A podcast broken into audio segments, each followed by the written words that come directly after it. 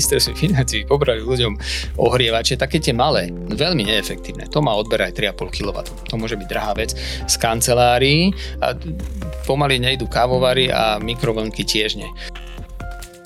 Tých dátový analytik to, to, to znamená, že si ste schopní z informácií, ktoré sú vo svete, poskladať tabulku, poťažmo urobiť graf, zistiť trendy a, a z toho, čo ostatní hovoria, potom interpretovať, čo sa deje rozmýšľate, kedy ísť na pumpu. Tam mám jednoduchú radu, radšej v piatok a ne v štvrtok, ceny sa väčšinou menia ku piatku, alebo keď nemusíte pred víkendom, tak radšej po víkende. Milí poslucháči, vítam vás pri ďalšej epizóde podcastu Na rovinu o podnikaní. Už 88 krát eh, sme si sadli do štúdia, aby sme pre vás priniesli zaujímavé informácie zo sveta biznisu. Neváhajte nás eh, lajkovať, sledovať, eh, posunúť svojim kamarátom, ktorí o nás ešte nepočuli. Nájdete všetky podcasty na webe narovinu.online. Medzičasom sme rozbehli aj podcast na rovinu o peniazoch, kde sa bavíme s hostiami o konkrétnych situáciách životných, kedy a ako využívať peniaze, čo s nimi robiť, ako zarobiť, ako neprerobiť. A dnešný podcast e, v našom e, podcaste na rovinu o podnikaní budeme sa venovať podobnej téme, akurát trošku z iného súdka.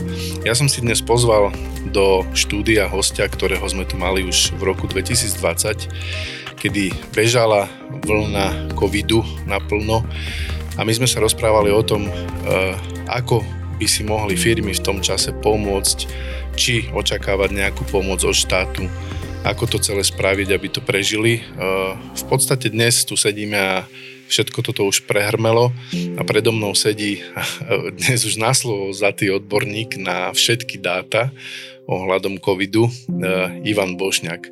Tú epizódu, ktorú sme nahrali v roku 2020 si môžete kľudne spätne vypočuť, je to epizóda číslo 47 a možno si spravíte takú predstavu, že uh, ako sa vlastne štát uh, správa k podnikateľom. Ivan, vítaj opäť po takmer teda dvoch rokoch u nás v štúdiu. Dobré ráno. Ja by som na úvod uh, možno sa ťa spýtal, že ako hodnotíš e, uplynulé dva roky, e, už sme vonku, aspoň si myslím, že teda už sme vonku z covidu, ako sa darí tvojmu projektu e, Data bez patosu, čo sa medzi tým zmenilo? No, vráťme sa možno k tomu prvému podcastu, aby sme zosumarizovali, ako štát pomohol podnikateľom. E, skončilo to ako vždy napriek tomu, že sme chceli, aby sa to podarilo Takže Slovensko v tej covidovej pomoci e, v, šťastnej, e, rozsiahlej a adresnej e, zlyhalo pravdepodobne vo všetkoch troch parametroch, ale napriek tomu niektoré, niektoré segmenty, niektoré odvetvia ekonomiky zvlášť malí podnikatelia dostali určitú pomoc, ale veľmi sa natrabili administratívne. A čo je najhoršie, Slovensko nevyužilo šancu financovať túto covidovú pomoc z eurofondov v takej miere, ako nám to Európska únia kedy si ponúkala. Takže to je, to je veľmi smutný príbeh. Nakoniec aj to, čo sme, čo sme pomohli, bolo financované z našich peňazí, to znamená to, čo obyvateľia firmy odviedli do značnej miery v porovnaní s inými krajinami sme, sme skončili niekde zle ako percento z HDP, veľkosť tej pomoci. Ale najdôležitejšie bolo pomáhať samozrejme včas, takže mnohí to neprežili, mnohí sa trápia a mnohí podnikanie vzdali. Ale lepším príbehom sú dáta bez pátosu, ktoré sa za dva roky e, v tej obci sledovateľov, ťažko povedať, máme 75 tisíc followerov, ale, ale máme veľmi veľa e, analytikov, ktorí prispievajú do diskusí, diskutujú s nami, posúvajú nám dáta, svoje názory. A nie, že by sme sa hádali, ale skutočne vieme dospieť k rozumným záverom. My sa snažíme dáta dať na stôl, Bože chráň, aby sme hovorili, že to, toto je odporúčanie a to, toto treba spraviť. Tak sa nám podarilo rozbehnúť, e, rozbehnúť veľa užitočných diskusí sme iniciatívou, ktorá z tej občianskej spoločnosti sa, sa snaží pozerať na veci trošku, trošku inou optikou možno ako tí, ktorí sú závislí od, od, od štátu a sú štátom platení. A myslím, že sme sa stali relevantným hráčom pre niektoré témy, nevenujeme sa samozrejme všetkému. Prvý bol ten COVID, e, zachraňovali sme školy, aby boli otvorené, venovali sme sa, venovali sme sa pomoci, ale nakoniec aj opatreniam a otváraniu ekonomiky, ale aj celého spoločenského, športového a ekonomického života. A postupne sme prešli na analýzy energií, cien energií a, a aj makroekonomiky, dlhu, inflácie, zamestnanosti, e, rastu HDP, rozpočtu. Tak toto sú témy, ktoré sa venujeme. Takže sa nám rozšíril, rozšíril obzor, ale zostali sme verní presnej interpretácii čo najaktuálnejších dát, ich vizualizácia ilustrácií tak, aby to pochopil aj bežný človek. A toto je vlastne, čo si teraz povedal, aj dôvod, prečo som ťa dnes zavolal opäť do nášho podcastu. Vy ste sa začali venovať e, v prevažnej miere v poslednej dobe hlavne energiám. Mňa bude dnes zaujímať, ako sa majú postaviť podnikatelia malí alebo veľkí, možno zabrneme aj do nejakej štátnej správy, ako sa majú vlastne postaviť voči novej situácii na trhu, kedy tie energie už nie sú za bagateľ ako kedysi a začínajú sa diať veľké veci. V médiách e, si často môžeme prečítať poplašné správy o, o strašne veľkých cenách za energie. Presne to isté, čo sa dialo počas covidu. Takže dnes e, sa budeme baviť o energiách. Ale ešte predtým, než prejdeme na tú našu hlavnú tému, ešte predsa len sa vrátim k tým dátam bez patosu, čo si povedal. Štát e, takým nejakým spôsobom pomohol aj nepomohol tým firmám. Ty osobne, uh, ako by si sa hodnotil to, že si vlastne sa pustil do takejto činnosti interpretovať dáta a trošku pomôcť rôznym profesiám, aby cez ten COVID eh, prešli čo najľahšie. Podarilo sa niečo, alebo čo sú také najväčšie veci, ktoré si myslíš, že sa podarili v rámci toho projektu? v rámci toho projektu sa podarilo prebodiť v ľuďoch zvedavosť a myslím si, že okrem zapnutia si večerných správ na sociálnych sieťach alebo nakoniec za našom webe alebo cez newsletter, ktorý dostávali, mali k dispozícii aj informácie, ktoré, ktoré boli inej kvality, to si povedzme rovno. Tie naše články neboli úplne krátke, ale, ale tematicky boli, boli vždy v správnom čase zamerané na to, čo bolo naj, takou najhorúcejšou témou, či už na rokovaní vlády alebo krízového štábu a hneď na druhý deň sa dotklo ľudí, pretože buď si mysleli prispôsobiť školský režim s deťmi, športový režim, e, chodili, nechodili do roboty e, alebo nebodaj dovolenky, Vianoce. Zažili sme dve Vianoce s covidom a, a dva školské roky s covidom a bez školy. Takže ja si myslím, že to, to, čo bolo dôležité a čo sme si asi povedali v tom, v tom malom týme ľudí okolo dát bez pátosu je, že sme chceli mať vplyv na niektoré veci. To nie, že by sme búchali do stola a hovorili, že my máme pravdu. A to sa, to sa myslím stalo nakoniec. E, boli sme v diskusiách so štyrmi ministrami aj zdravotníctva, aj hospodárstva, aj, aj školstva. Nakoniec aj na začiatku aj, aj ministerstva financií pri tých štátnych pomociach. A možno nielen to, čo sa stalo, je výsledkom našej aktivity, diskusí a, a, a takých uzavretých možno kruhov odborníkov. Veľakrát sme za, za stolom aj u pána ministra sedeli viacerí, ale aj, aj čo sa nestalo, lebo tých dobrých nápadov, e, takých, takých pionierských, že takto to budeme robiť na Slovensku a potom to všetci od nás odkúkajú. Jeden poznáme tú atomovku, ale takých nápadov samozrejme bolo viacej. A podarilo sa odoponovať, odargumentovať a nakoniec aj vysvetliť a v kolektíve pochopiť, dospieť ja nemám rád slovo kompromis, ale ku konsenzu, že, že tá situácia je takáto a je veľmi pravdepodobné, že sa bude vyvíjať takto.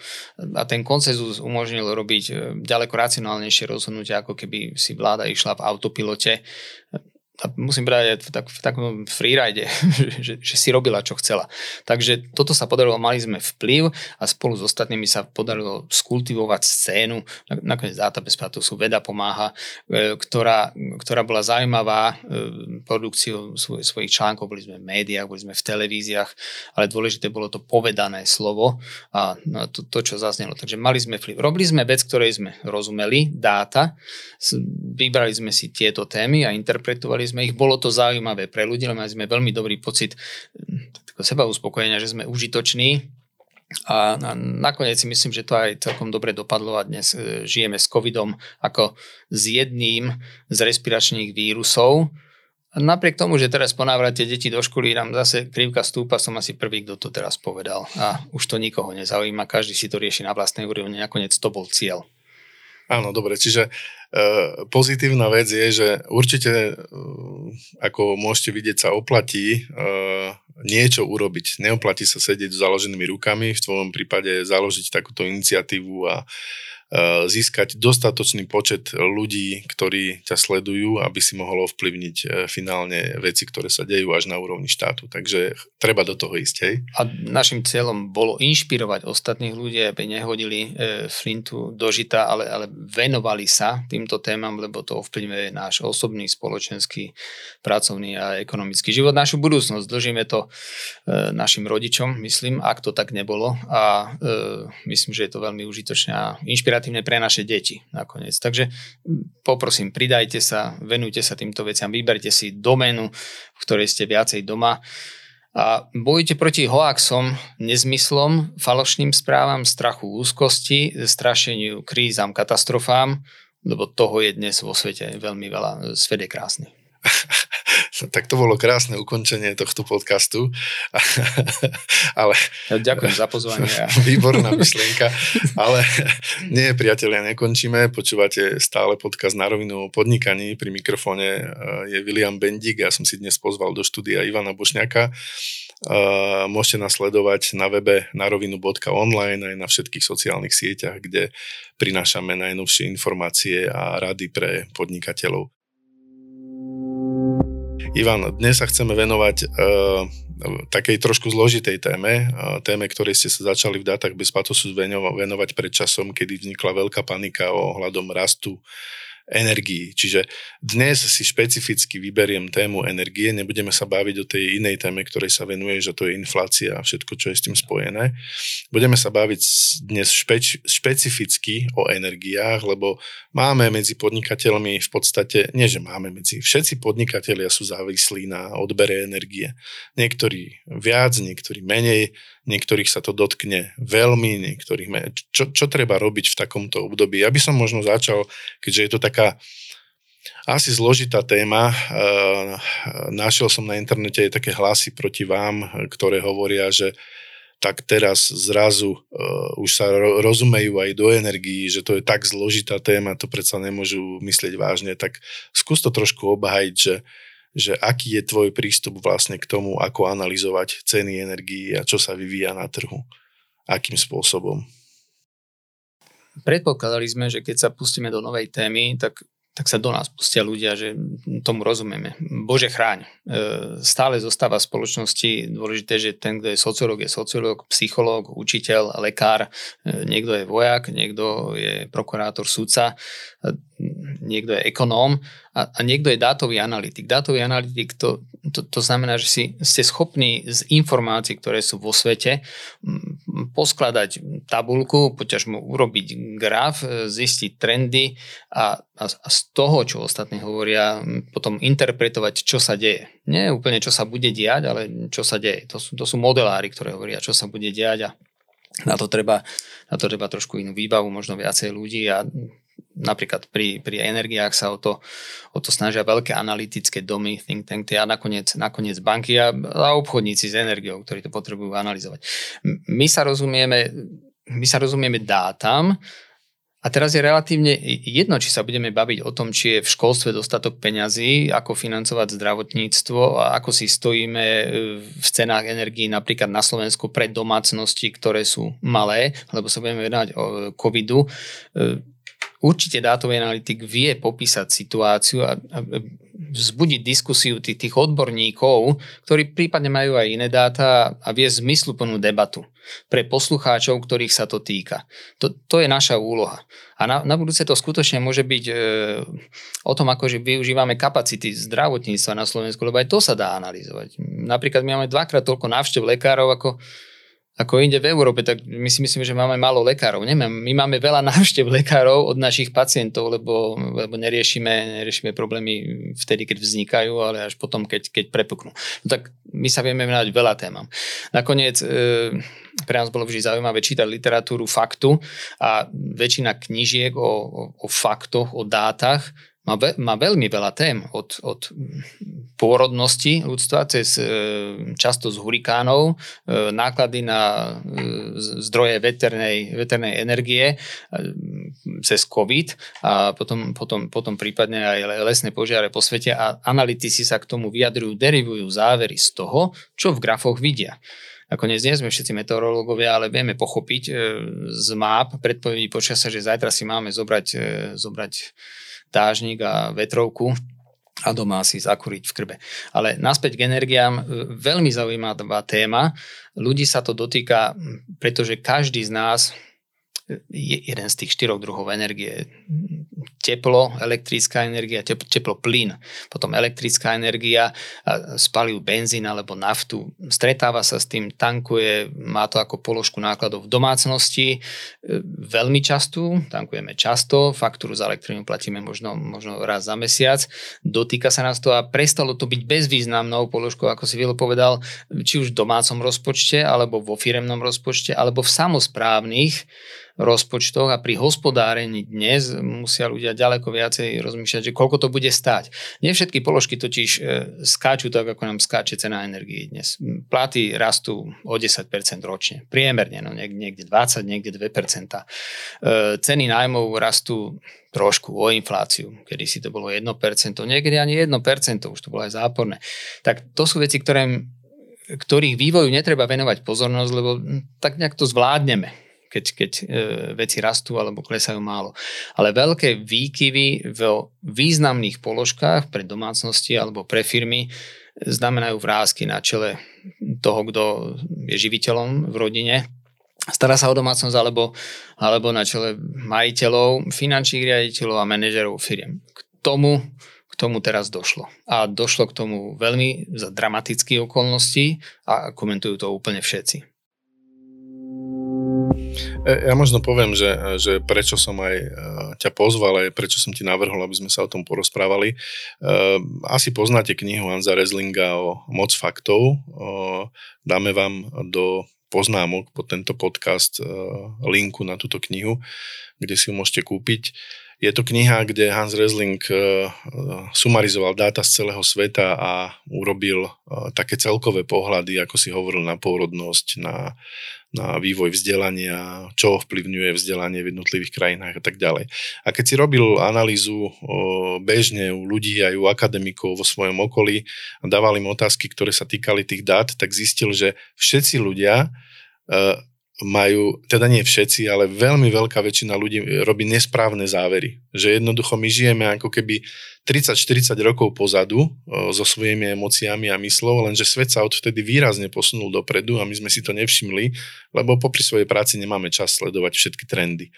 Čiže toto je aj taký impuls, že my často, často na všetko reagujeme e, emotívne iba na základe nejakého úsudku, ktorý ktorý má v sebe taký ten bias, neviem ako to povedať po slovensky, taký také... Žijeme starými pravdami. Áno, žijeme nejakými Svet pravdami. Hej.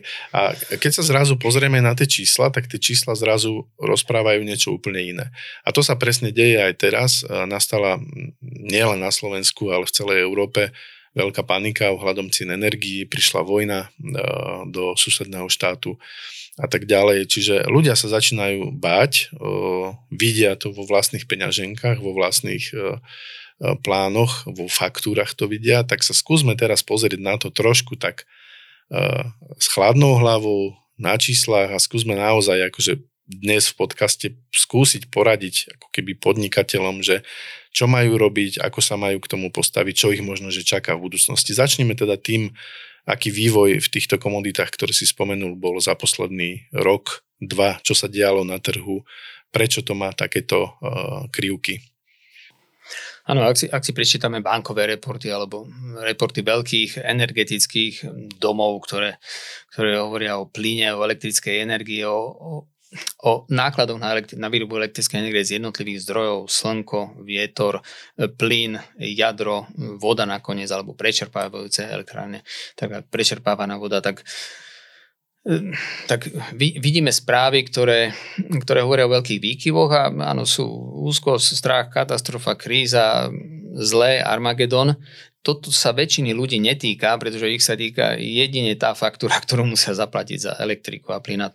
A tam by som zostala, možno hneď na úvod poviem jednu veľkú radu, že ak, ak budete riešiť akýkoľvek problém alebo rozmýšľate, čo urobiť najbližší mesiac, najbližší štvrť rok nebo aj na, na budúci rok pred zimou, tak potrebujete sa poradiť s odborníkom. To, to, to, to bez debaty nemá zmysel, aby ste počúvali ešte 4 takéto podcasty, lebo veď sa naučíte, pochopíte a spravíte dobré rozhodnutie, nespravíte ho. Takže potrebujete sa baviť s niekým, kto vám najlepšie momentálne tú danú komoditu dodáva u toho benzínu a nafty na čerpacej stanici to je jednoduchšie, pokiaľ nakupujete vo veľkom, pokiaľ nie ste dopravným podnikom nejakej samozprávy, nejakého kraja alebo magistrátu, napríklad v Prešove, Košiciach, Žiline, Bystrici, Nitre, Bratislave tak ste malo odberateľom, tak rozmýšľate, kedy ísť na pumpu. Tam mám jednoduchú radu, radšej v piatok a nie v štvrtok, ceny sa väčšinou menia ku piatku, alebo keď nemusíte pred víkendom, tak radšej po víkende. Tam, tam teraz benzína, nafta, nafta idú dole, tak to je jednoduchá rada, tu vám im dať aj ja. E, respektíve to viete vypozorovať a možno nečerpať vždy plnú nádrž. Rozdelme to na polovičky, nespravíte chybu, dnes načerpáte drahšie, možno v pondelok trošku lacnejšie. Tak to, to je taká jednoduchá rada, ale dodávateľ vašej elektrickej energie E, tepla, e, respektíve plynu ako média, ak máte aj elektriku, aj plyn, tak to je tá správna osoba, ktorej treba zavolať a či vám vie niekoho poslať, aby ste pochopili, e, čo odoberáte, nebo aj v akých tarifách, tarifách, či to máte dobre nastavené, lebo väčšinou máte nastavenú nejakú kapacitu, ktorú plánujete odoberať a oni vás dajú do nejakej skupiny. Áno, bežne, keď tankujete do auta, je to 50 litrov do dodávky viacej, 100 litrov, ale keď máte kamión, tak, tak tam tankujete niekoľko 100 litrov. Tak je to aj s odberom elektrickej energie a plynu. Takže potrebujete sa baviť s odborníkom, ktorý vám to dodáva, alebo s nezávislými energetickými odborníkmi. Tá rada musí byť zadarmo, na začiatku nič neplatíte určite, aby ste, aby ste pochopili, kde, kde ste a čo môžete očakávať. Pravdepodobne ste ešte nedostali ani faktúru za posledné obdobie, aj to vám je tak trošku povedať. Ak by vás kdokoľvek tlačil do akéhokoľvek e, režimu zmeny, vyššieho odberu, vyšších cien musíte a podpísať, tak potom ten druhý, s kým sa musíte baviť, je skutočne právnik, aby vás toho trochu, trochu vyviezal.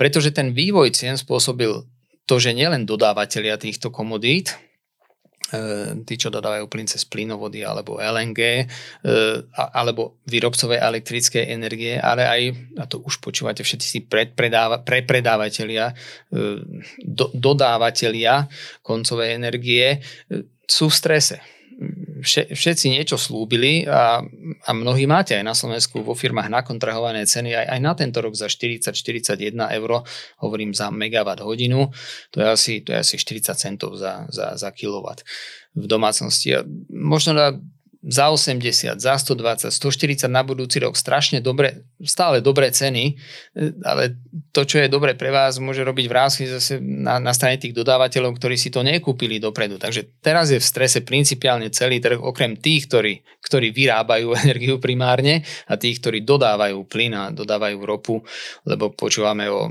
nenadmerých, počúvame o veľkých ziskoch príde nám raz psa samozrejme oni budú zdanení, takže na to sa, na to sa už vlády samozrejme pozrú a na tie peniaze sa tešia, ale, ale je pravda, že dnes e, títo výrobcovia e, a, a potom aj rafinérie zarábajú veľmi veľa peniazy. Ale, ale v strese sú všetci, ten trh sa začal hýbať a všetci majú na to nejaký názor.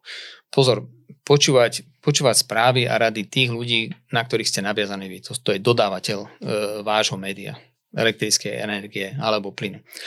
Aký bol ten vývoj?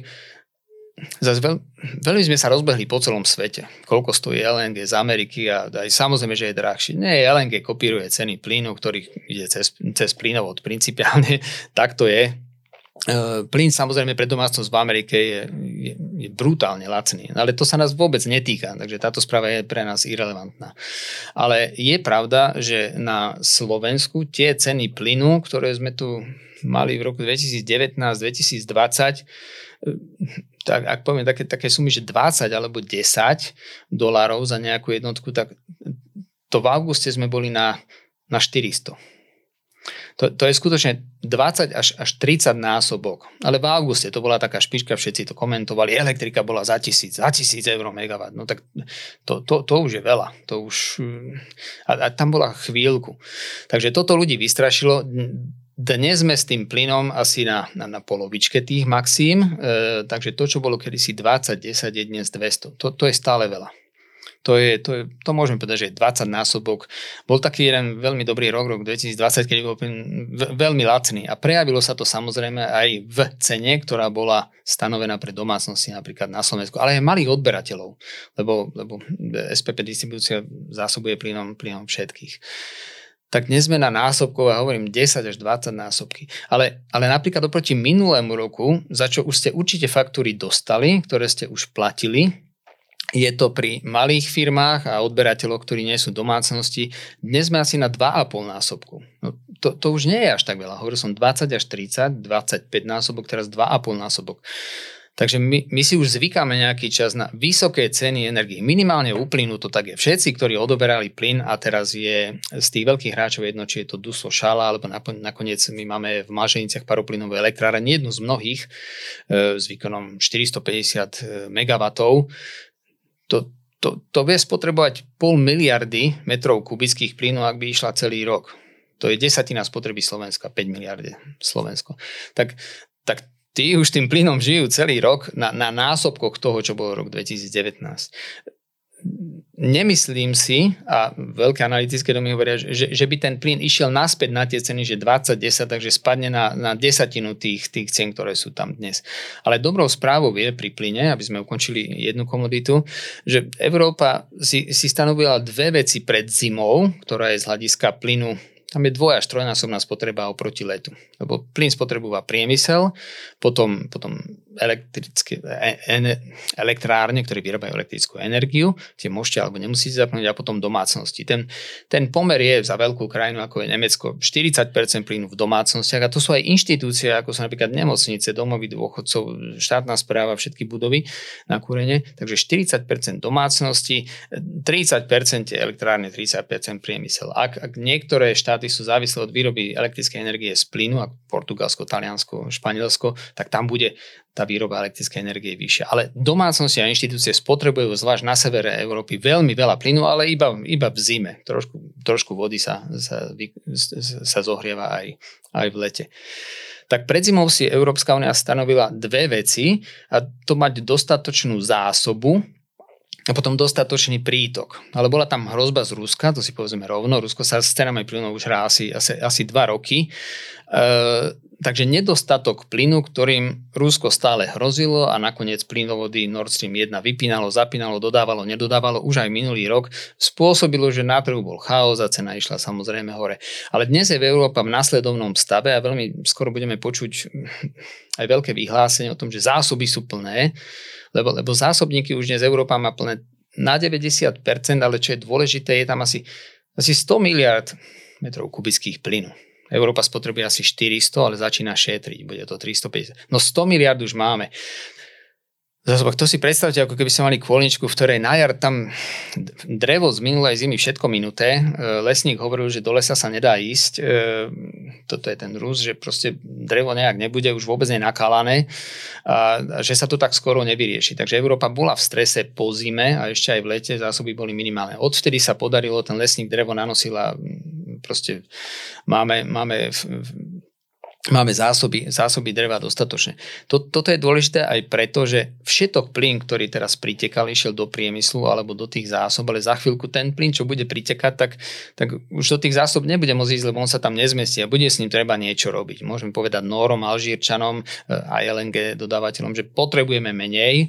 E, ono nie je to úplne jednoduché, tie dodávky musia byť plynulé. Európa dnes dostáva asi 1 miliardu denne, pričom z Ruska, a toto je druhá vec, ktorá sa podarila, už chodí len 8 alebo 7 aj, aj to možno povedať, že Maďarsku, Slovensku, Rakúsku veľmi veľa toho ruského plynu.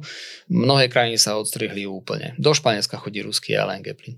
Takže máme dve veci, ktoré sa podarili a všetci si mysleli aj Európska únia, že sa to podarí, ale, ale, ale až, až, až ku koncu oktobra. Plné zásobníky a diverzifikovať zásoby. A teraz na všetkých štátnych úrovniach to tak je aj Slovensko už má dnes zásob, už má prítok plynu z Norska, e, z LNG terminálov a, a z Ruska. Asi tretina, tretina, tretina.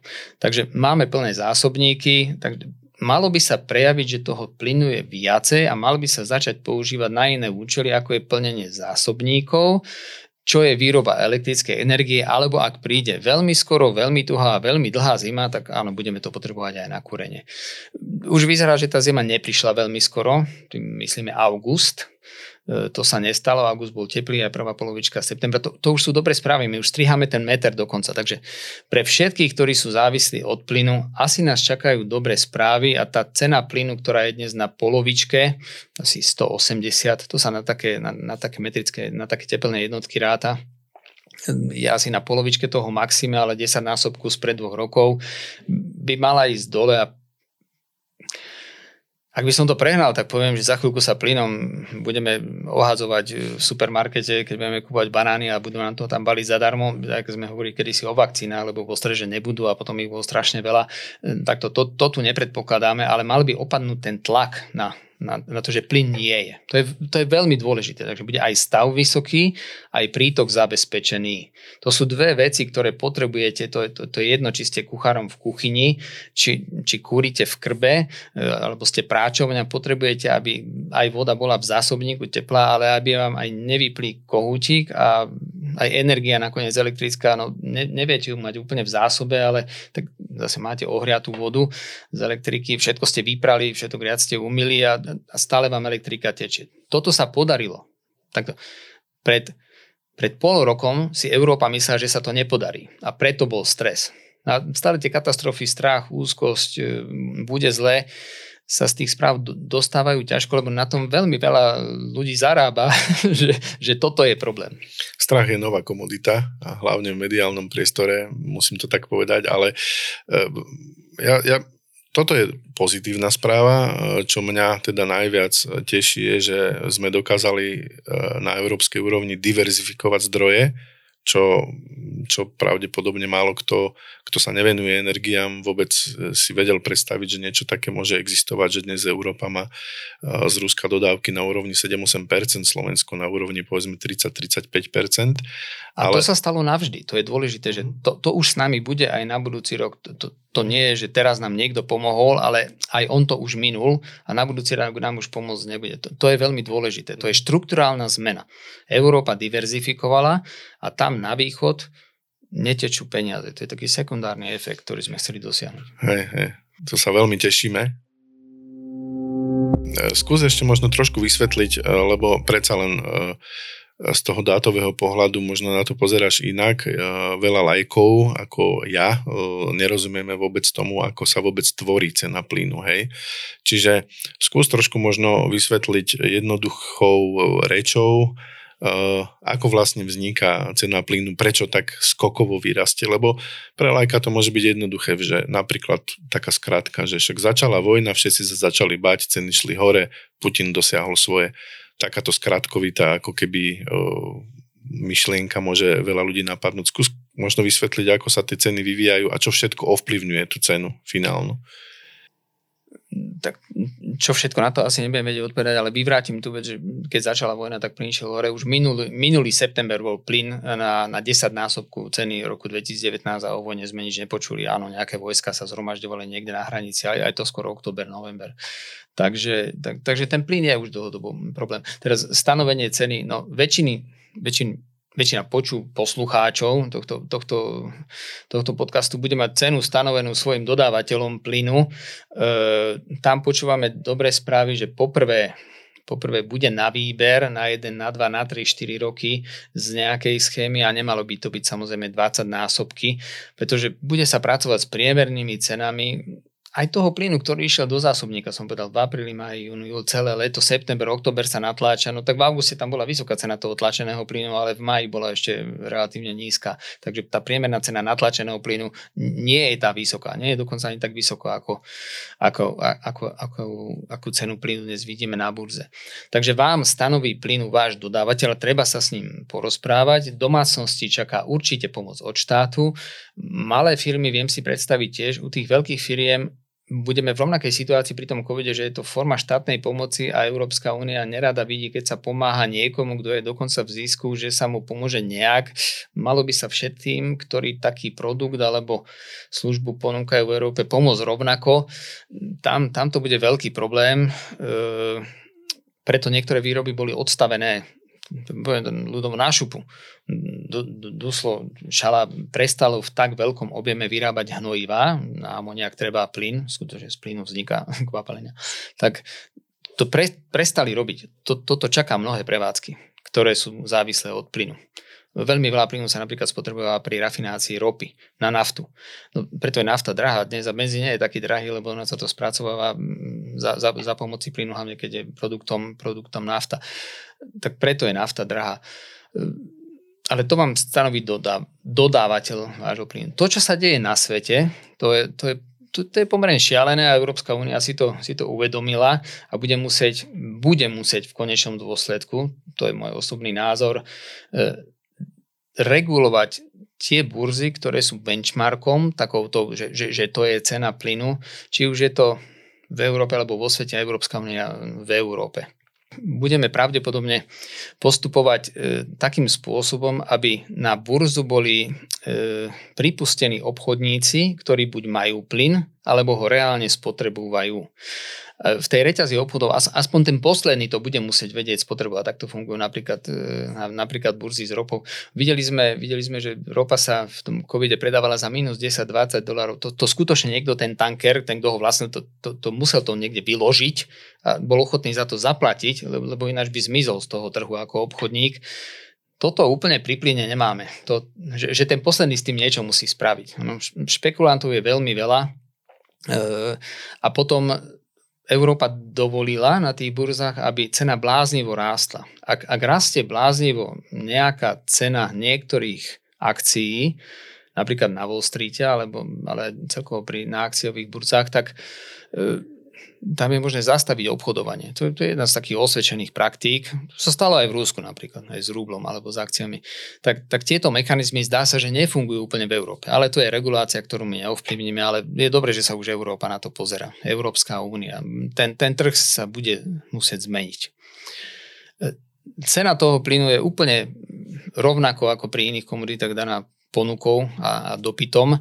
No a v Európe je ten, ten plyn previazaný s elektrickou energiou, a teraz prejdeme plynové k elektrickej energii, e, spojilo sa niekoľko faktorov v lete, veľmi nešťastných, musím povedať, z analytického hľadiska. To, to keby sme pred, predikovali a predpovedali, tak to, takto, toto sa môže stať, ale je veľmi malá šanca, že sa to stane. E, Európa má kapacitu asi 320 gigawatov, zapamätajme si 320 e, produkcie elektrickej energie sú dve špičky ráno o 7, večer o 7 a v noci sa samozrejme potrebúva menej, možno 250 a keď je špička, tak asi 450.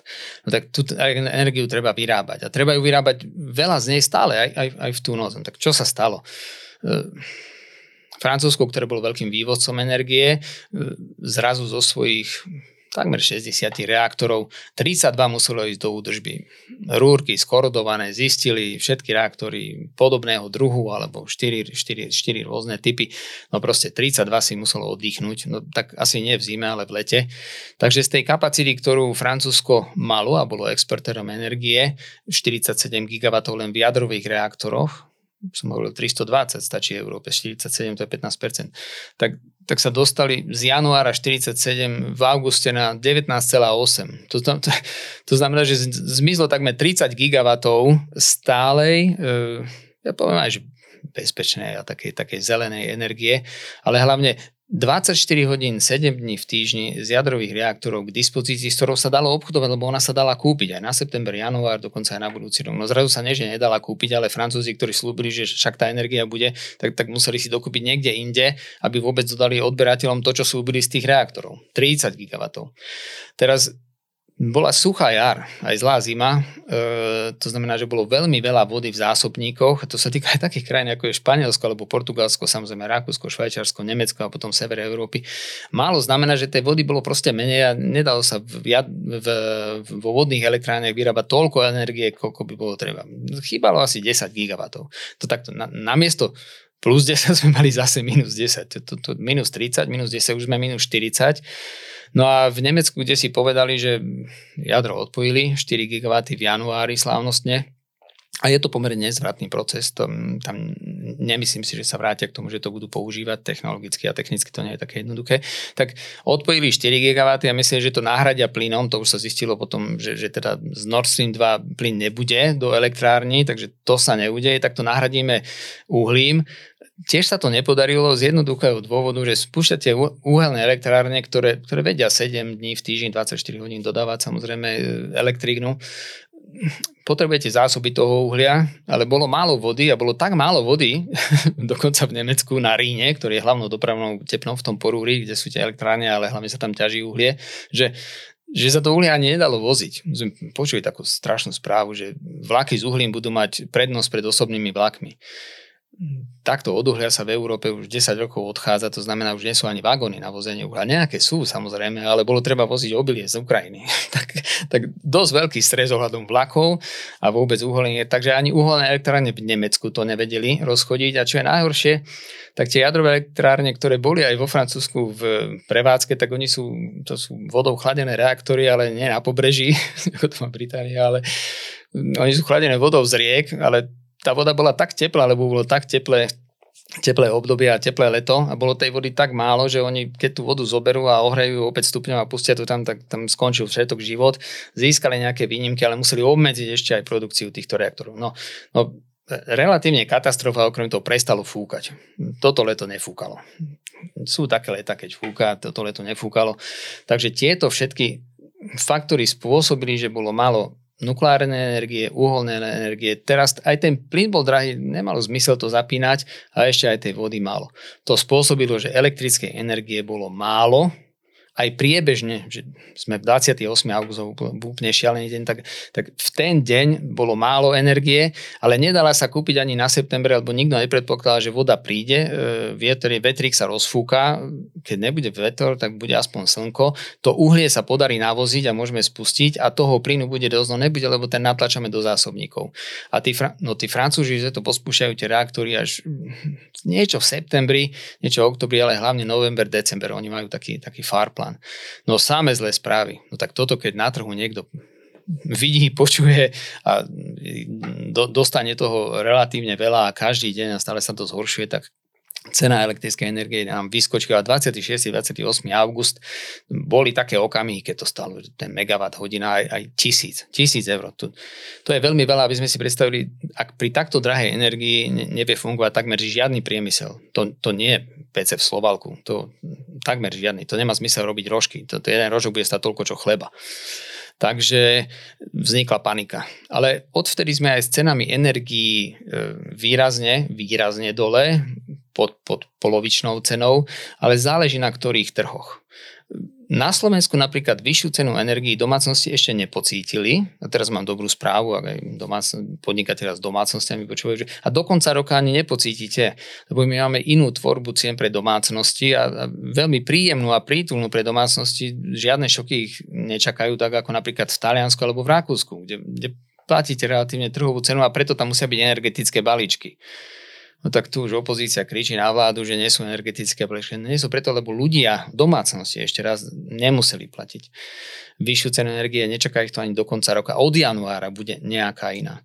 Ale samozrejme samozprávy a v samozprávach sú to všetky budovy, ktoré majú odber energie, školy, domovy dôchodcov, klasicky divadla, športové zariadenia, štadióny, no a potom v štáte to isté, všetky inštitúcie, budovy a tak ďalej. A železnice napríklad, ale aj všetci podnikatelia, tí už pocitili, že cena energie je vyššia. A tam je to v násobkoch, ak si nekúpili energiu minulý rok, energia bola za 40 dolárov, za 40 eur a predajcovia chodili, že mám, tak, takto v septembri chodili zhruba, že mám za 80 na budúci rok, v novembri už chodili, že mám za 140, ale že veľmi dobrá cena. Nemáme v sebe za seba záchovy taký, ktorý by nám povedal, že kúpim si aspoň trošku. Som povedal do tej nádrže za túto cenu tretinu, o 3 dní druhú tretinu a na budúci piatok, veď neprihazím všetko, si kúpim zase tretinu. Toto firmy nespravili. Moja jednoduchá rada vtedy bola, Skutočne som ju dával. Na najbližšie 3 roky to spravte takto. Tretinu si kúpte teraz, tretinu si kúpte na budúci rok a tretinu na ten ďalší rok a tak si to ro- rolujte, budete mať nejakú priemernú cenu. No, stratila sa možnosť tento rok kupovať niečo na budúci rok. Forwardový trh nie, nie je. Takže aj, aj týmto chovaním sme prispeli k tomu, že ten trh je nestabilný. Tá ponuka, ktorá tam bola, nikto ju nechcel za 140, ale ale niekto ju kúpil. Áno, a to sú tí špekulanti. Takže miesto toho, aby to, to kúpil ten, ktorý to potreboval, pekáreň alebo zimný štadión, HC Košice, že nemá kde hrať. No tak keby si boli bývali, kúpili elektriku na 3 roky dopredu, tak, tak, tak, tak dnes predávajú ten lat za, za trojnásobnú cenu a elektriku platia to, čo minule. E, nemožno to nikomu vyčítať, nie sme zvyknutí, učíme sa dlhodobo, bola tá cena energii, aj plynov, aj elektrické energie nízka. Sme v novej dobe, ísť za dodávateľom, poradiť sa. Ale, ale je pravda, že tá cena bude tých 40, to, to, to jednotka preto, a už som hovorila, ešte bola jedna nula za tým. To, to bolo skutočne 1400. My ako analytici čítame aj správy, napríklad Electricity de France má taký investor call, so svojimi akcionármi hovorí, že čo sa stalo posledný štveť rok. No tak za posledný štveť rok, ten druhý, kedy mali dispozícii dáta, tak finančný riaditeľ e, rozprával tým investorom, že to, to nie je tisíc. To ja som kupoval v čase, keď som potreboval stabilizovať sústavu, e, aby som elektríny mal dosť, to, to my sme kupovali aj za 15 tisíc 1 megawatt. Stabilizovať sústavu to je taká najdôležitejšia vec prepojenej Európe všetci si myslia, že veď my vyrábame dosť Slovensko, veď my by sme si mohli vyrobiť, všetko tu spotrebovať, nič nepotrebujeme. To tak nie je. Poprvé Slovensko už posledné 3 roky je deficitné. 10% energie nemáme, musíme si dovážať a keby to robili všetky štáty v Európe, tak sa buď niekde nesvieti, nekúri, alebo niekde nejde vlak. Takže sú štáty, ktoré vyrábajú viac a dodávajú a pán Boh zaplat za to, že sú, ale zmení sa tá situácia, keď spustíme Mochovce. Ale na to, aby ste tú sústavu stabilizovali, ja som študoval elektroenergetiku, keď som začal, tak aby som to vysvetlil, predstavte si vodopád, ktorý padá z hora dole a veľmi pekne to vyzerá, keď, tá, keď, keď je to taká, taký súvislý prúd vody. Ale môže sa stať, že keď tam hore nie, nie je dosť tej vody, že to tak začne ako keby padať, vidíte skôr kvapky respektíve sem tam už aj v takých vlách to padá, e, že je tam veľa vzduchu. Toto sa nesmie v energetických sústavách stať. Oni musia byť plynulé, tam hore musí byť stále dostatok vody, to napätie musí byť udržiavané a hlavne ten, ten tok musí byť plynulý, takže musíte tam nejak tú vodu dostať. To keby ste aj vo vedre odnesli z dola hore, musí tam byť, aby ten prúd bol plynulý na toto je potrebné zabezpečiť. Ale keď tam hore sú špekulanti, ktoré majú vo vedrách vody a hovoria, že nevylejem, nedám za chvíľku, počkaj, keď bude cena 10 násobná, tak ste odkazaní, odkazaní na ich dobrú vôľu a samozrejme, že aby ten trh celý neskolaboval, to sú tie blackouty, že, že, že zrazu nebude voda, áno, tak, tak oni, tá energia sa zobchoduje, ale za šialené sumy. No tak Európska únia sa bude snažiť zmeniť tento systém obchodovania, ale ja poviem rovno, že jediným, jedinou vecou, ktorá momentálne chýba, je dostatok elektrickej energie, ktorý vy, vyrábame, aby, aby ho bolo dostatok, lebo zatiaľ sme si nepovedali, že niekde ušetríme. Je to veľmi, je to veľmi jednoduché. To ako keby sme nemali, nie že vodu doma na umývanie, na, na, na splachovanie, ako keby sme sa spolahli, že že, že, že veď naprší a potom budem splachovať. No môže sa stať, že nenaprší, no tak tre, treba zabezpečiť väčší prítok tej energie a ideálne by bolo ale splachovať tak, že by sme mali že do, dovedený prítok vody a že len stlačím gombík.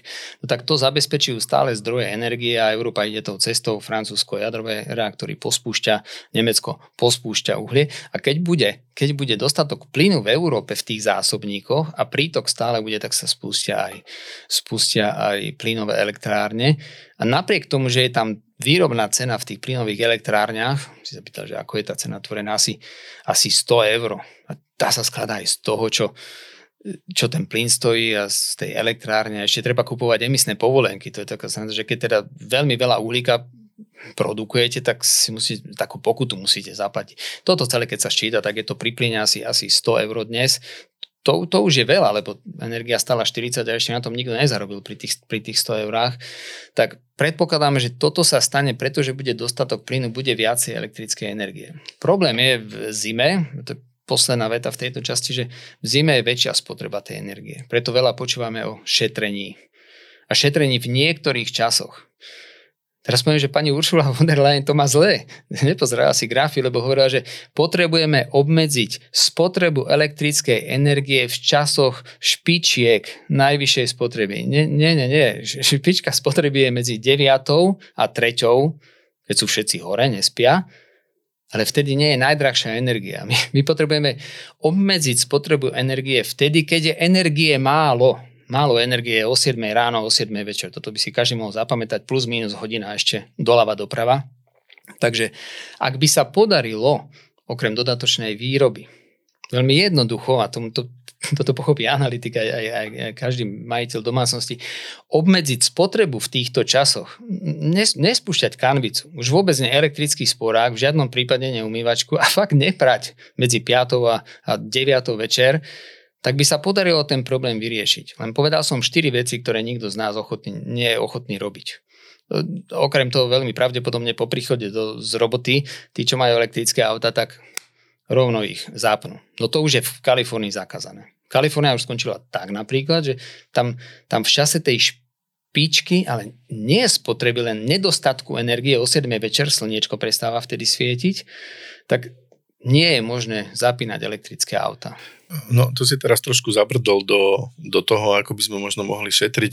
Ja som ťa teraz neprerušoval, lebo evidentne je to téma, ktorá ťa veľmi baví, takže som ťa nechal rozprávať, vysvetlil si v podstate e, plyn, elektrinu, ako sa vyvíjali ceny, čo na to vplývalo. Toto vlastne som chcela, aby posluchači počuli, aby mali trošku prehľad, že z, z helikoptéry, že ako to asi vyzerá.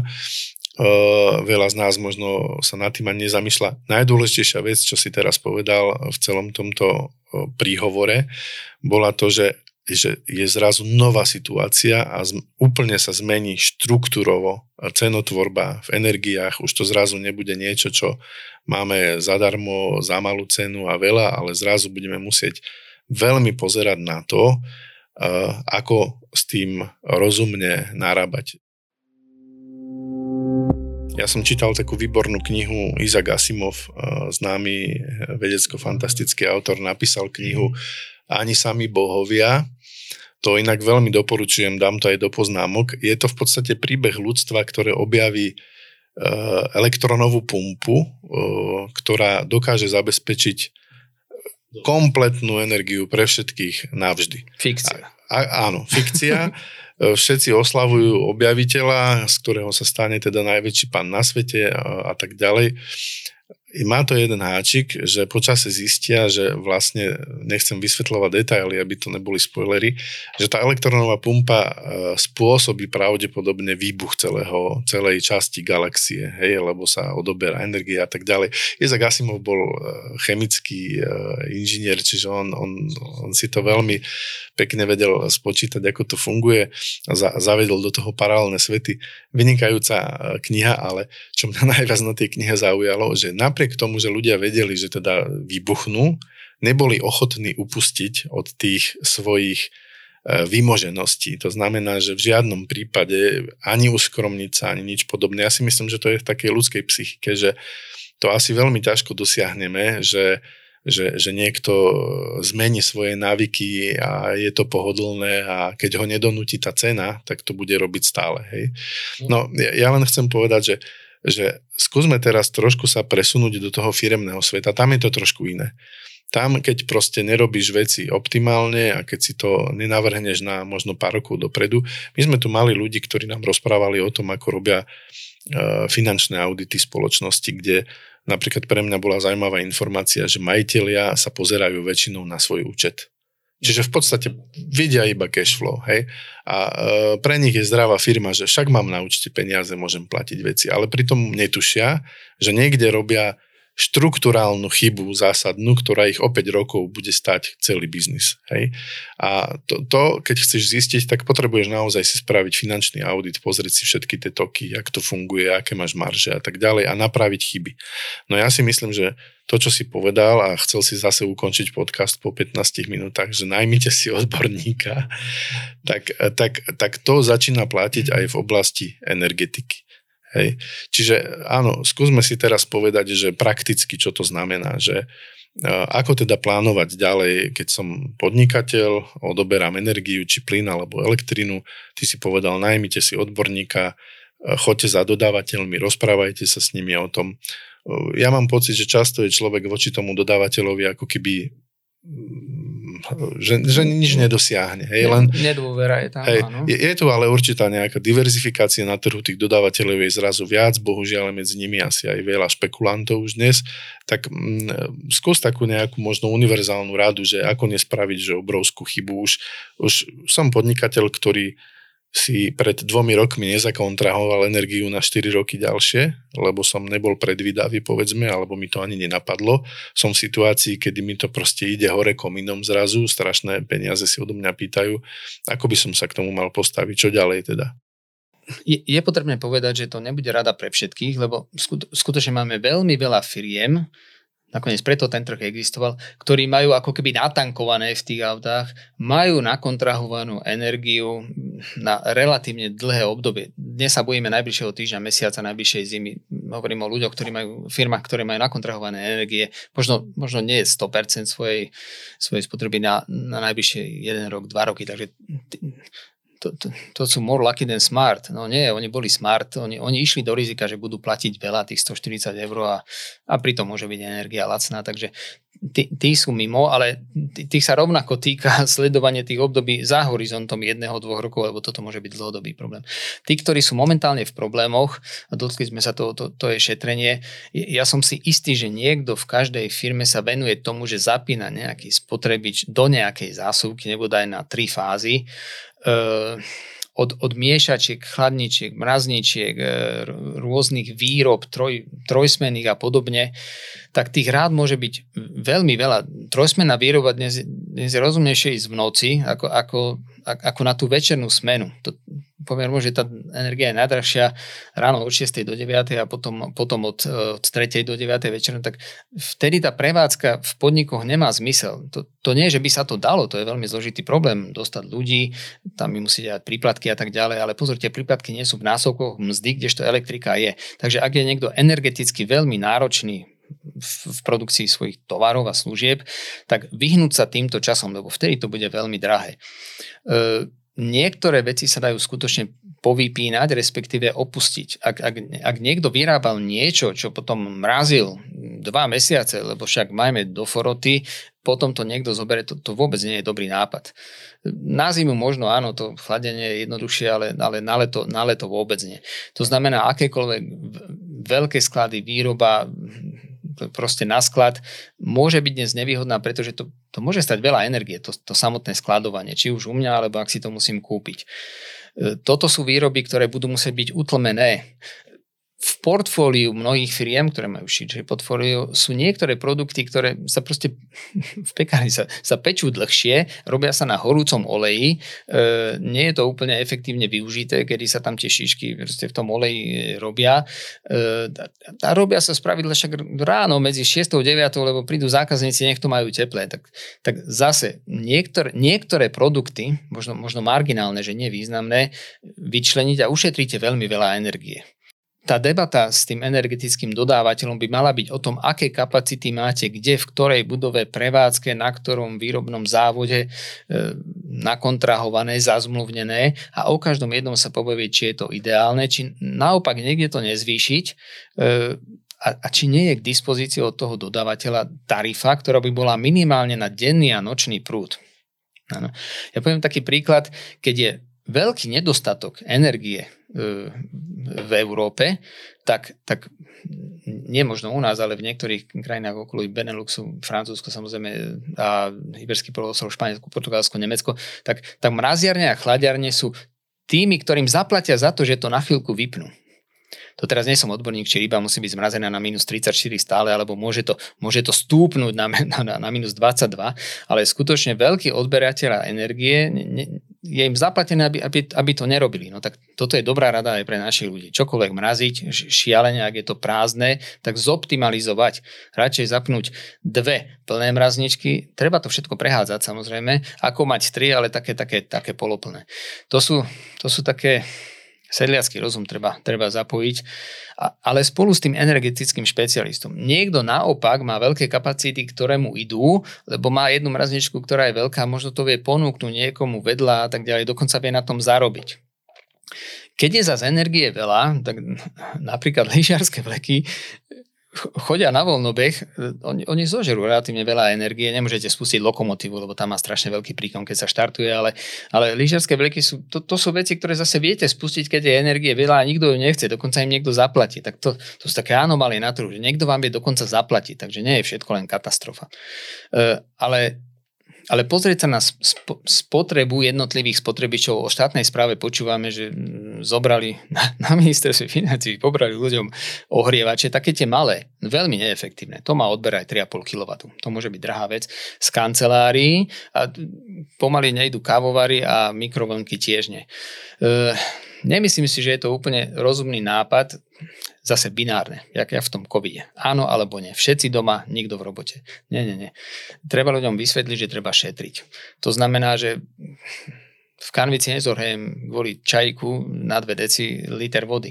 Kanvica má celkom slušný príkon, ináč to, to môže stať dosť, dosť peňazí, zvlášť keď si to niekto robí o tej 7 ráno, lebo však do 6. o 6. došiel do samozpravy do roboty, to tak je. Takže, takže každý, kto platí faktúru za energiu, šup za svojim manažerom a povedať, že toto sú veci, ktoré by sme mali skúsiť.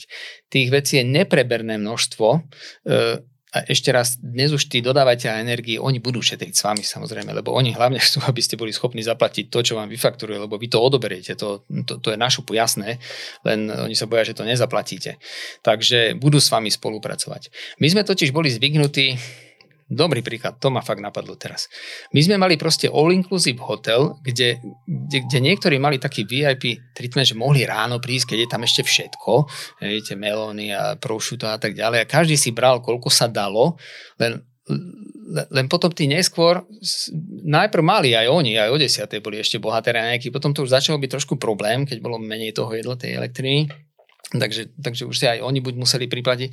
Takže teraz z toho, z toho all-inclusive módu, že berem koľko chcem a je mi jedno a ja sa fakt nebudem o to starať, lebo mám aj peniaze a mám hlavne taký štandard, potrebujeme prejsť do módu, že si každý, žiaden all-inclusive, to, to už vôbec nebude, e, bude to a la carte a, a možno to nebude a la carte, lebo to bude len menúčko. A o takejto hodine budú len tieto veci k dispozícii.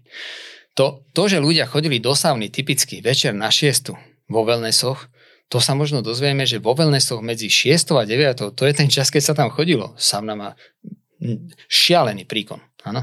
To, to nebude fungovať. Do wellnessu sa bude chodiť ráno aj do sauny. E, kedy? No, no až po 9. Až po 9. vám to spustím. Alebo viete, kedy? Keď bude dosť solárnej energie. Lebo, lebo Európa je už dosť zelená. V Nemecku vie ísť aj v dnešné dni 25 gigawatov to je, to je 60 takých mochoveckých reaktorov, čo sme teraz púšťali. 60 solárna energia. To taký príkon tam je. Tej energie je tam jak dreva, poviem rovno. A, a dokon, dokonca lacná. Takže wellnessy, hokejové štadióny, tenis v zime, to možno bude v časoch, keď tej energie je viacej a, bude to o my budeme musieť, ale veľmi neradi to Európa robí. Veľmi neradi to. Na Slovensku sme o tom ešte ani nepočuli, ale, ale v Nemecku už sa podarilo. Oni, oni merajú, pracujú s dátami. Ja, ja vidím len dáta. To, že je to Nemecko, to, to, je, to je taká náhoda. To aj v tom covide to Nemecko tak vyhrávalo, aj tá Británia.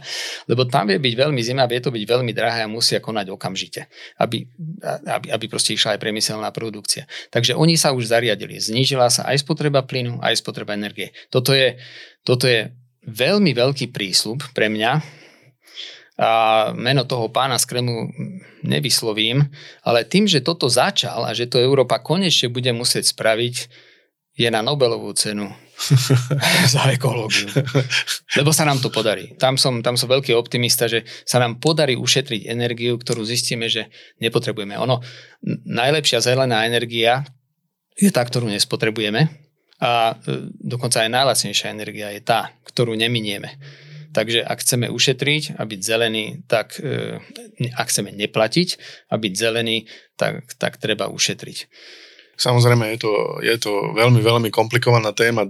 Rozprávame sa o tom už hodinu s Ivanom Bošňakom, e, dátovým analytikom z Database Patosu. E, dalo by sa o tom rozprávať určite aj ďalšiu hodinu. Možno ste čakali nejaké veľmi špecifické, univerzálne rady, ako si pomôcť e, s energiami a nakoniec sme sa vlastne dostali k tomu, čo všetci vieme. A to je, že musíme začať šetriť. A ja možno, že poviem myšlienku naviac. E, začnite sa pozerať na e, financie, energie naozaj z toho vrchného pohľadu. Pozrite si všetky dáta, spočítajte to, ak to neviete, poproste niekoho, kto to vie urobiť, či sa volá energetický poradca alebo finančný poradca, akokoľvek. Dajte si urobiť takéto audity a možno, že do budúcna budete veľmi vďační, že ste to práve v tejto chvíli urobili. Čiže ako sa hovorí, že vždy niečo zlé a nejaká kríza vždy donesie niečo inovatívne a nové. V blahobite asi veľké myšlienky nevzniknú, tak sa asi práve teraz toto deje a treba to zobrať ako príležitosť nie ako hrozbu. A to je, myslím si, že taký najväčší odkaz pre všetkých, ako, ako sa začať správať voči zvyšeným cenám energii. V každom prípade, čo môžeme my eh, v tomto podcaste ešte povedať, eh, nepodláhnite strachu, emóciám, nečítajte úplne všetko, čo, čo ani nemusíte. Pozerajte sa naozaj čo najviac na tie dáta a skúste tým pádom naozaj fungovať čím menej bez emócií, ak chcete, aby ten vás biznis fungoval dobre. Dátovo štatisticky každé vaše úsilie bude odmenené, nie je to triviálny problém a nebude to lacné, nebude to krátko trvať. Toto nevyriešime, ale spoločným úsilím, ja skutočne budem volať štatisticky, keď každý zje trošku menej, a keď každý spotrebuje trošku menej, tak ten ten svet, ale hlavne sami seba, seba zachránime a tú, tú záchranu uvidíme v tom, v tom svojom najbližšom okolí, v tej svojej firme, v tej svojej domácnosti. Začnite sa pozerať na dáta, odpíšte si elektromer z mesiaca na mesiac, či sa podarilo. Uh, budete sa venovať reálnemu problému lebo nie je reálny problém to, či v nejakom seriáli v najbližšej časti sa, sa udeje to, čo hovorí manželka, alebo teda čo si myslíte vy. Toto je skutočne reálne a je veľmi dobré, že sa ľudia venujú reálnym problémom a ja mám neskutočnú radosť, že je to o dátach a nie o emóciách. No, nie je to hodnotenie divadelného predstavenia. A myslím, že sa veľmi veľa naučíme. Nebude sa to ešte učiť v školách, ale ale bude to veľmi veľká poučka. Nakoniec ľudstvo si o ňom koledovalo, Európa zvlášť pri, pri míňaní zdrojov, zvlášť ak sme si mysleli, že chodia tam z toho východu zadarmo a bezpodmienečne. Dokonca s prísľubom, veď to máme zasmluvnené. Takže všetko so všetkým súvisí, budeme viac sebestační ideme, myslím, hlavným smerom. Ak, ak sme trošku, trošku išli zlým smerom, tak teraz sa vráciame na tú hlavnú cestu a e, budeme počuť aj dobré správy. Ešte raz, ten cena plynu ide dole. A následne na dostatok a plynu a jeho nižšiu cenu bude aj viac kapacít aj plynových elektrární a tým pádom aj viac elektrickej energie. Ja som si istý aj tým, že tú zimu Európa prežije a toto by mala byť tá najhoršia zima z tých, ktoré nás čakajú, už to, už to bude len lepšie. A, veľmi veľa krajín bude solidárnych, Alžírsko s plynom, Norsko s plynom, Kazachstan, Azerbajdžan. A, a bude dobre tie dodávky diverzifikovať, nezavesiť sa zase na jedného. A to, a to skutočne nie je spasiteľom ani Norsko, ani USA, ani Rusko, dokonca ani Katar, ale diverzifikovať, spolahnúť sa na viacerých a mať e, v zálohe iného dodávateľa, aby, aby nevyhrával dodávateľ, ktorý bude diktovať tempo, ceny, množstvo, čas a pozornosť, ale aby bol pánom ten spotrebiteľ. Len už to nebude all inclusive. Tak ďakujem veľmi pekne Ivanovi Bošňakovi, e, ktorý nám prišiel e, z občanského z občianskej iniciatívy Data bez patosu porozprávať o uh, palčivej téme súčasnosti, o energiách, tak dúfam, že ste sa dozvedeli čo, to, čo ste chceli. Ak vám niečo chýba, kľudne nám napíšte do e-mailu, na web, na sociálne siete. Uh, ak chcete vedieť nové informácie zo sveta nielen energetiky, ale aj iných dátových analýz, tak si pozrite Data bez patosu SK alebo Facebook alebo Instagram eh, iniciatívy Data bez patosu. Ja v tejto chvíli Ivan, veľmi pekne ďakujem za všetky tvoje myšlienky. Myslím si, že to bolo veľmi poučné a prospešné. Ja som sa veľmi málo zapájal do tejto diskusie, tak dúfam, že na budúci, keď sa budeme rozprávať o energiách, budem trošku múdrejší. Takže prajem veľa úspechov v ďalšom objavovaní nových vecí v dátach a možno v náprave sveta a uh, vidíme sa, počujeme sa určite aj niekedy v budúcnosti. Ďakujem za pozvanie. Milí poslucháči, počúvali ste ďalšiu epizódu podcastu Na rovinu o podnikaní. Tentokrát som vás sprevádzal tajnými zákutiami energií, elektriny a plynu. Pri mikrofóne bol William Bendik a v štúdiu som mal hostia Ivana Bošňáka. Ak chcete čokoľvek zistiť o témach, o ktorých sa rozprávame, choďte na náš web narovinu.online. Nájdete nás na všetkých sociálnych sieťach, na YouTube. Budeme radi za ak akékoľvek ďalšie pripomienky a nápady do ďalších podcastov. Do počutia.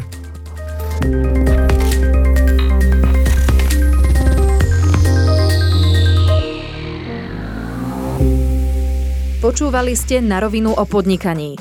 Dvojtýždenný podcast spoločnosti ProSite Slovensko. Podcast na rovinu o podnikaní nájdete vo vašich mobilných podcastových aplikáciách alebo na streamovacej službe Spotify, ale aj na webe www.narovinu.online. Strich a produkciu zabezpečila spoločnosť Button Media. Do počutia o dva týždne.